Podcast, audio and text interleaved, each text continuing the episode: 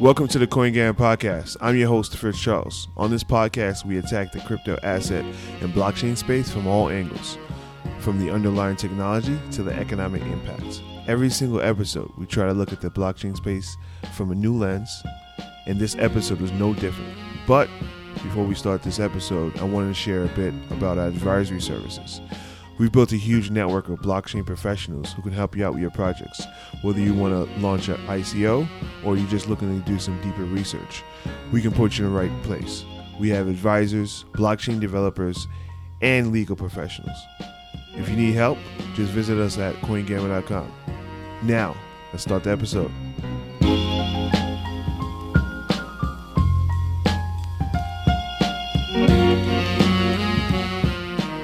Uh, hello, everyone. Welcome to the Coin Gamma Show. Today we have an illustrious guest. Uh, we, so we have uh, Anna Baydakova of CoinDesk. Um, Anna writes about blockchain projects and regulation with a special focus on Eastern Europe and Russia, where she's actually from. She joined CoinDesk af- after years of writing for various Russian media publications, including the leading political outlet. Uh, I'm going to mess up the pronunciation. Uh, Novaya uh, All right, perfect. Thanks for saving me there. Um, even though I have a, a, a, Eastern European name, Fritz, so I should definitely get my pronunciations together. Anna, thanks for joining us. And for our listeners, it's actually Friday evening, so Anna is sacrificing some of her social life to spend time with us. So really, really appreciate it. Anna, thanks for coming on the show, and please fill fill in on any of the background that I might have missed. Uh, thank you for inviting me. It's my pleasure. Um, yeah, I mean, uh, I'm uh, I'm not I'm not exactly focusing now on um, Eastern Europe and Russia at CoinDesk, not so much. Uh, but otherwise, um, yeah, it's it's all it's all correct. Awesome, awesome. All right, so you know, tell us a little bit about, about your background before uh, entering into blockchain industry. Obviously, you you've been doing media for a while. Um, I believe you're from Russia, and you you spent time working there and writing. Can you tell us a little bit about that? Yeah, well, so yeah, I, I- was born and I I grew up and I s- spent pretty much my whole life in Russia, Okay. and um, I've been working for um, various uh, media. Uh, I mean, I, I've been a journalist all my adult adult life, so Okay. I've been working for uh, various media in Russia um, for a little more than ten years now. Okay. It was um, it um, it has never even been related to technology. okay. It was like social problems. It was international politics. It was Russian uh, internal politics. Sure. Um, so various stuff. Um, Yeah. and then yeah, and and and then I um, I just I, I had a I had a couple of um, working trips um, to America. Uh, it was um, different kinds of fellowships. Okay. Um, and I and, and I just thought at some point that I want to try to um, come here and work in an American news outlet. Okay. So I um, so I um, got into the master's program here in journalism, Okay. and um, then ended up writing for CoinDesk. That's awesome. That's awesome. So you did you prior to so I mean I'm assuming you didn't go into the journalism program thinking, hey, I want to go and write about crypto when I graduate. Did you know about crypto prior? Did you like what what how did you discover the industry? Was it your time in Russia or Yeah, no, it was uh, it was very impromptu. I um I, I was studying um I I was studying political journalism at my master's program, okay. um, and I was pretty much I mean focused at political issues, but I um I I, I just it. It, it, it was kind of spontaneous. I started Okay. reading about I started reading about crypto um, last spring, Okay. um, and um, I suddenly realized that it's awesome and it excites me. And um, I um, applied uh, for CoinDesk's um, i- internship and got in, and then got hired. And um, I just have been there uh, ever since. And um, I mean, it was kind of spontaneous. Sure. Um, but I, I mean, I, I'm really glad it turned this way because um, I, I mean, I just think that crypto is so much more exciting now than um, than right. politics. Sure. Uh, sure. Even but, though, like, but do you think uh, was that something that helped inform you as uh, you know, basically your time writing about politics in Russia, your time living in Russia? Did did it allow you to look at crypto from another lens? Do you, did you know basically being from a place where maybe people wanted to use crypto for you know political reasons or what have you? Um, I would say that my experience. I mean, uh, crypto is done by people, right. and um, people have the same um, motivation, the same um, psychology, um, greed, or um, whatever thirst for for fame, uh, whatever they do, and also in crypto. So um, I think my experience working in Russia just helps me to understand um, the environment in that part of the world. Of course. But which, but which, I mean, not just Russia, but um, the former Soviet Union and partly Eastern Europe. I um, I just kind of understand how how life and people function there. So it helps in this way. Um, and um, I kind of like when I when I when I hear the news in crypto and blockchain from that part of the world, I I kind of have a uh, more my mind is more adjusted to um, interpret and filter. Okay. Those news. Sure. Um. So in this in this sense, I guess. Okay, got it, got it. So I mean, obviously, you know, Eastern Europe is pretty popular within the space, right?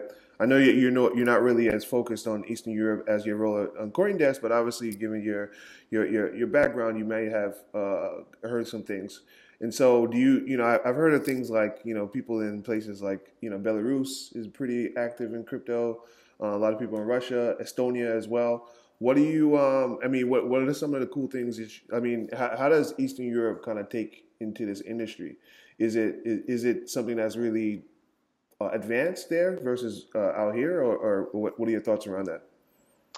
Well, I um, it was a funny moment uh, lately. I spoke to um, to somebody at a crypto meetup, and uh, he said that uh, he used to be at a like uh, he used to be at a tech startup related to blockchain, and they went to Armenia to hire developers there. Wow and I was like, why Armenia? That sounds so random. I mean, like, right. of, of, of, all places, why Armenia? Right. Um, and um, it just turned out, excuse me, it just turned out there's uh, a lot of really good developers there. Yeah. And uh, like the, the, the price of their uh, work is uh, obviously lower of than, course. say, in America.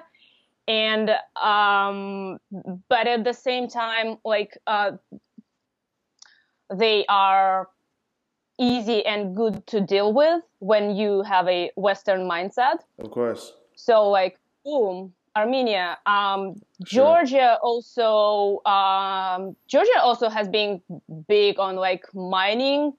I, I heard, I, I, I haven't, haven't got deep in, in, in into that topic, but, right. um, people are, I think, and um, in Ukraine, a lot of interesting stuff is going on.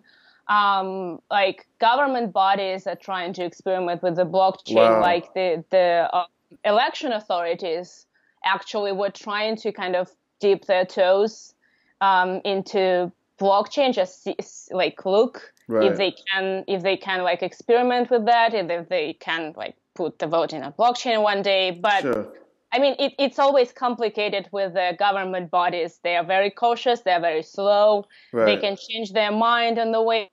So I'm not sure that's still in play or like um, in Russia there was a bunch of um, there was a bunch of uh, bills that got introduced into Russian Parliament. Okay. Um, the State Duma, but they kind of stalled there at some point. So okay so um, you you like you can have that kind of a um, struggle between um, you know some innovative forces Sure. in, in inside of government and more reactional forces uh, which which which are more likely to be like something related to law enforcement okay. and they kind of like you never know who's gonna win and um i mean and and and, and this is actually crucial to like and whoever wins gonna define if if, if blockchain gets you know get, get some uh, legal recognition Okay. if like crypto gets um legalized uh, at some point. So I think so. I think this this market, like Eastern Europe, um, Russia, post-Soviet space, right. Uh, has been relatively quiet Okay. so far. Uh, in both in regulatory uh, sense and like in in any sense Got it. but but I, I i don't know like my feeling is like people are just getting started there and Yeah, I i wouldn't be surprised i wouldn't be surprised to see that space booming in um in in in, in the coming months or years maybe Okay. uh, but who knows let's No. see I, I I think it's really interesting to watch what's going on there No, I understand. Yeah, I mean, there was a time where I feel like a lot of people were getting uh, e-passports in Estonia. So I guess based on what you're saying, uh, I don't have to go and get uh, e-passport just yet. But you know, things things might move so fast. i don't know Demand, depending what you want to do with it right, right, right. Well, invest in ICOs or something like that. Who knows? Um, cool, cool. Let's pivot a little bit. So, I mean, at you know, um, you, your focus at at CoinDesk is kind of talking about like uh, the business side of blockchain and, and things like security tokens and things of that sort. Um, so, what do you? I mean, security tokens are, are something that I, I thought was going to take off quite a bit, um, and they kind of things have been a little bit. I don't know. To me, have been slightly slow. But what what are some of the biggest trends in that industry? And uh, I don't know. I mean, for the listeners that don't know what security token is, I mean, would you have a? Is there like a short uh, summary that you kind of tell people how they work and what they what they what they are? Well, what I mean, like from from what we see, security tokens are uh, tokens that are treated like securities by regulators and uh, by their issuers. Okay. So ideally, ideally, it's uh, it's a security like say a stock, Okay. but that is not like but which is not on paper and which doesn't sit with um, your custodian Right. and which doesn't go through i mean no this is tricky so ideally yeah ideally this is the stock which sits on blockchain right. and uh, so you you you have that level of control that um, Sure. you know that that blockchain is supposed to give but it's a um i don't know like it's it's it's it's a funny situation i think now with the security tokens because of the regulation and because um, SEC got got so heavily to to those like to, to everybody's doing uh, any kind of token offering or Right. anything Sure. uh, people have to be really cautious and um, for the moment they end up um, mimicking the uh, you know the traditional security space Right. um, like for example we have um, i guess we have two trading platforms uh, for security tokens lives at the moment Right. uh, t0 okay. and uh, open finance i guess sure. so I've, I've, I've- been I've, I've been doing quite a few stuff about t0 so T zero, um, T zero is, is is led by the person that created Overstock. Yeah, yeah, yeah. I- Okay. I mean, it, it's not led by Patrick Byrne, but but it's it's a subsidiary of um, it's an indirect subsidiary of Overstock, and Okay. um, it's it's it's owned by Overstock's venture arm, Medici Ventures, Okay. and it's um, I I mean the the, the team of Overstock and, and Patrick Byrne like are apparently very invested in in, in this project, and Okay. um, it has a lot to do with the, the whole idea of um, you know democratizing like disrupting Wall Street that that Byrne is famous for. Um, so I think both of these platforms, T0 and Open Finance, they um, they function as in uh, alternative trading systems which means that um, it's kind of a brokerage. So um, you register there and you establish the relationship with the um, with a broker. Sure. Uh, who is keeping uh, who is taking care of your trading and uh, who through the custodian uh, essentially owns your owns your securities Right, right. so you like you you don't exactly like have like control your keys right. uh, but you you kind of you, you still act through intermediaries because I guess there was no there was no safe and legal way to do otherwise. Sure.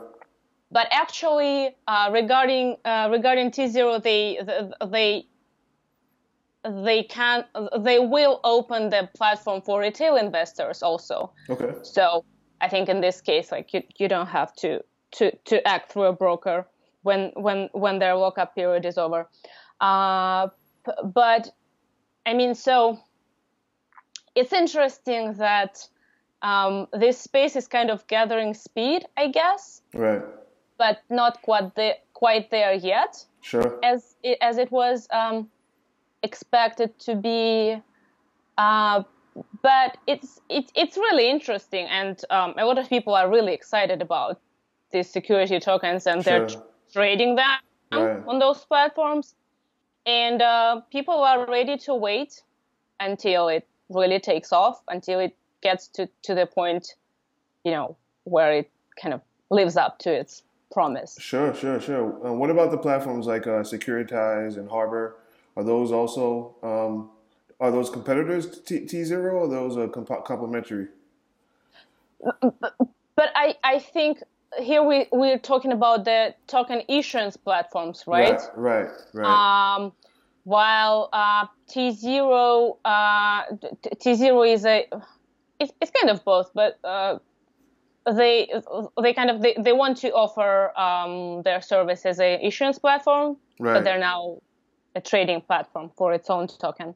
Got it, got it, got it, got it, got it. Now, what what's a use case? Like I've heard of like people saying, "Oh, I want to tokenize real estate in New York, a condo in New York, a building, something like that," or or is it more like traditional securities where it's like uh, a startup, right? Or is it both, or it could be anything? What have you seen so, thus far?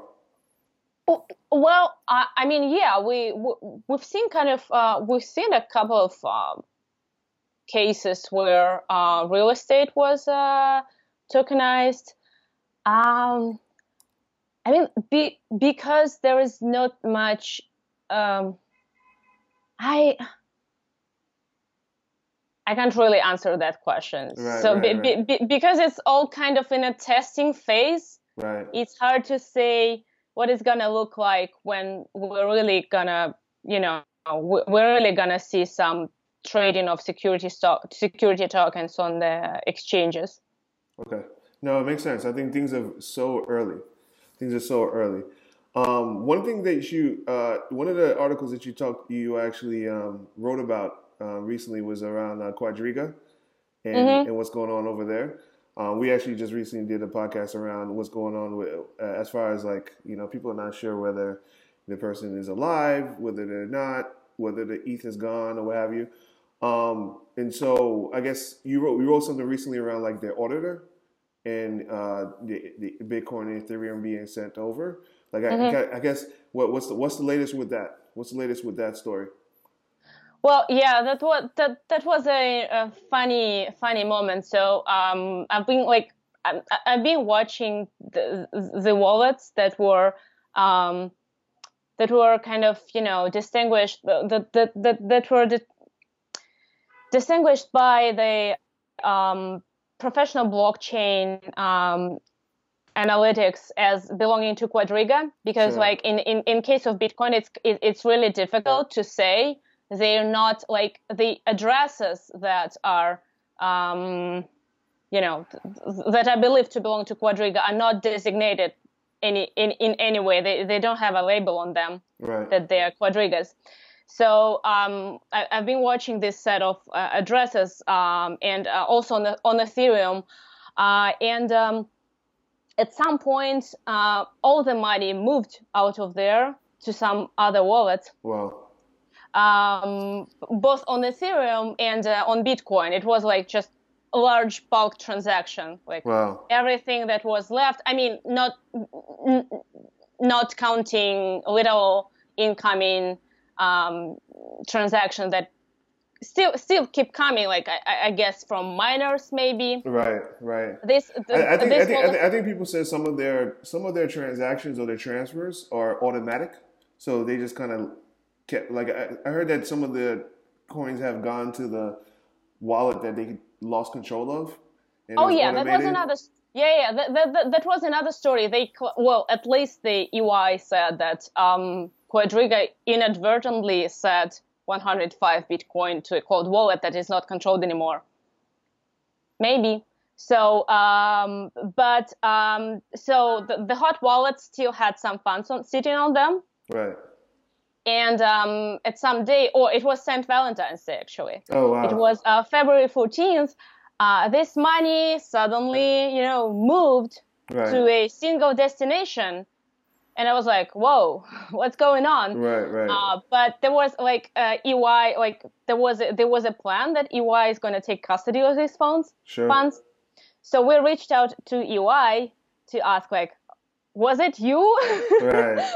or something wrong is happening here? Right. uh, but EY was but EY was absolutely reluctant to um, to confirm or deny it. Right. I, I guess because they have like but it related to the court uh, schedule. Or th- they have a plan to issue another report. okay.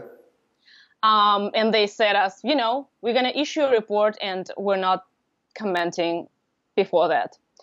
So for a week, I think we've been sitting on that, like we've been, we we had a like a story ready, and we've been like checking the page where EY kept their updating their documents relating to the cases, like when update, when report, Right, when right. report. and and and then they published it. Um, then they published it. Um, and um, I, yes, it was was yesterday. No, wait, Sure. wait. Um, and um, then we had a confirmation, but it was kind of funny because uh, uh, you know, like on blockchain, it's so transparent. You can see the money moving, Right. uh, but you have trouble with uh, you know with really interpreting it um, you know related to the real world because Right. you have some really solid uh, proofs that okay money went somewhere but to where to to whom Right. who's right. that who's that wallet uh, who's that mysterious address so that was ki- um, a bit of a thriller um, Yeah. No, that's and interesting. So, so now Quadrig, uh, so, so now EY is controlling that funds, which are not much. It's like just like 50 to something Bitcoin. oh my goodness. Uh, What do you uh? So you think you, think there's probably no chance that people will get their money back? That 170 million that's missing, that's gone. Uh, well, I don't know. I don't know. First of all, it's interesting. It's in like these numbers. Some people, so, some people were doubting that the, that they really owe that much money because Quadriga fairly had quite modest trading volumes. Right. Right.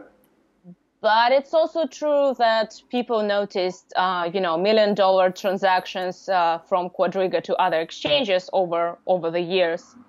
So, I um, I mean, it's now in court Right. and right. it's now watched closely, and uh, I really hope that that people can get their money back. Right. Right.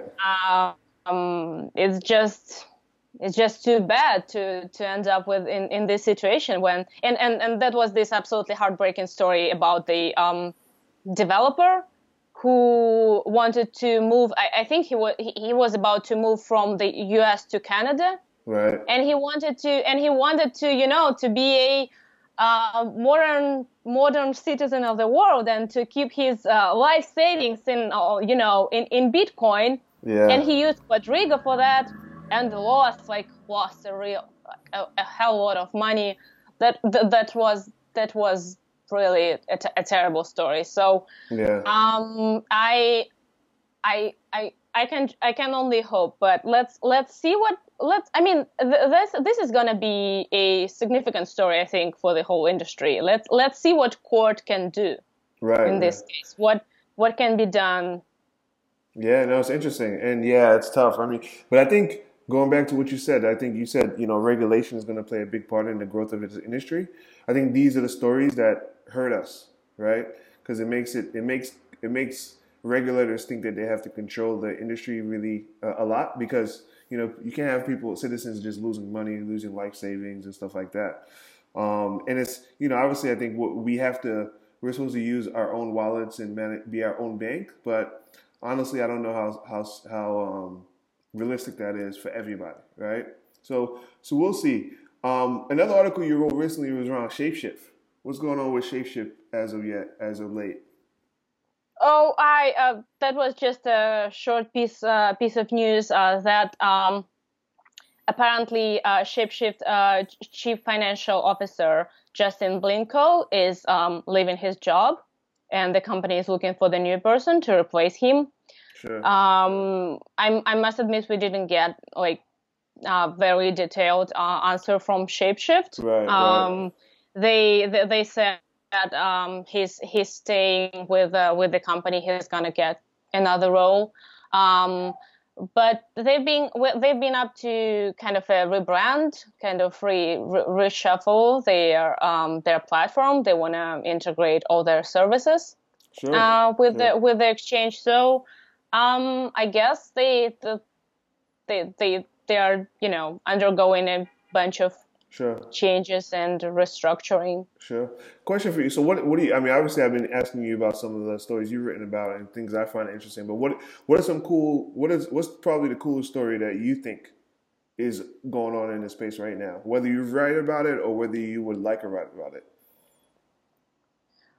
Well, I um, I think that Quadriga story. Um, I mean, deserved that much of attention that it got because Right. it really, it really kind of shows. Um, I mean, uh, it, it it it kind of you know this point of meeting of the real world and um, crypto industry Right. um, even though I mean, even though there's so many questions in this story.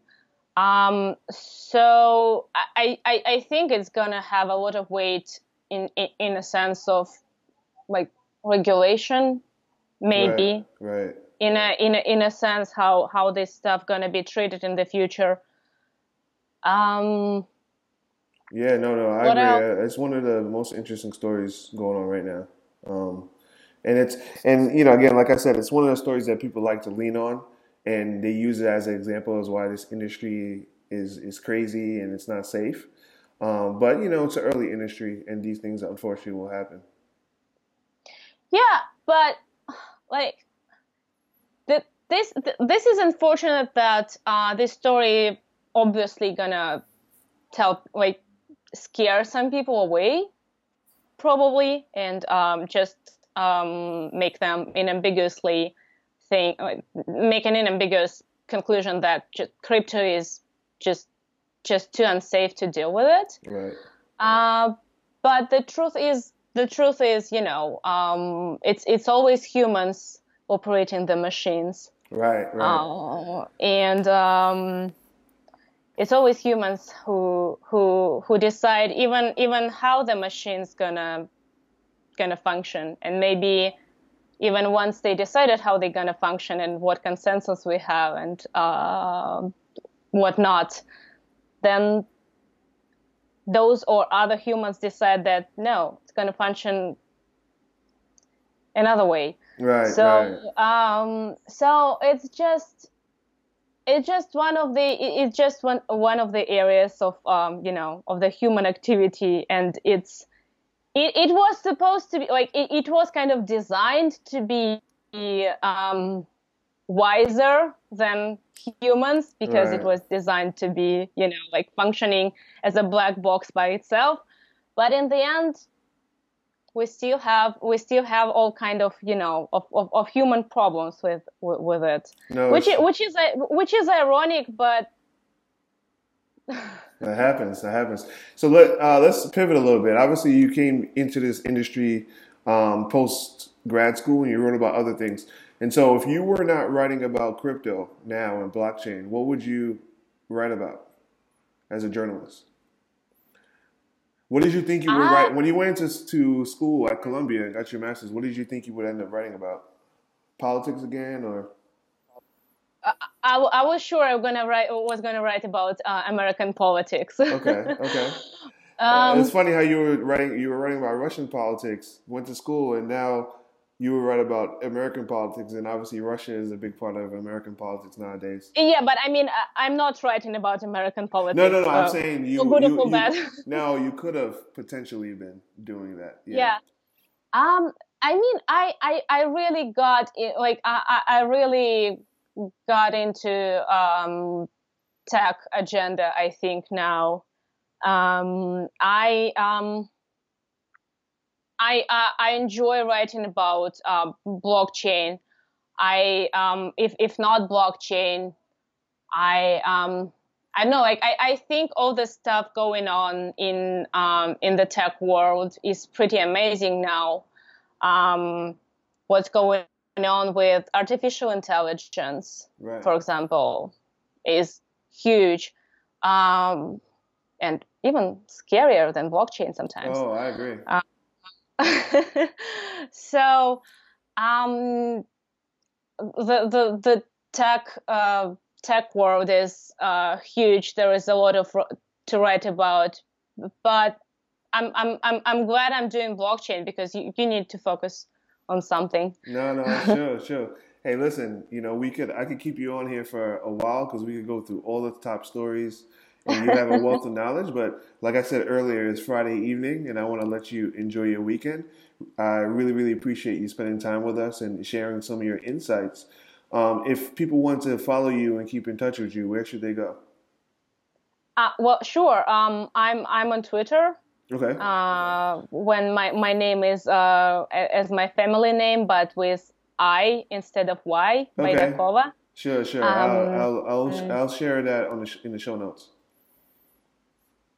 and um, read CoinDesk. Uh, there is a lot of amazing stuff um, published published there every day by my my but by the amazing team of my colleagues and sometimes by me. Awesome, awesome. Well, thank you so much, Anna. Thank you, thank you. It was fun. And it's a wrap for this episode of the CoinGamma podcast. We hope you enjoyed it. Please share it out with members of your network, friends, family, associates. And most importantly, please leave a review on your podcast listening platform, whether it's iTunes, SoundCloud, Google Play, Spotify, you name it. That really helps our podcast out. It helps us get more exposure and share our content with more people. And don't forget, we're available to help you out with your blockchain related projects. Just reach out, coingamma.com. Until next time.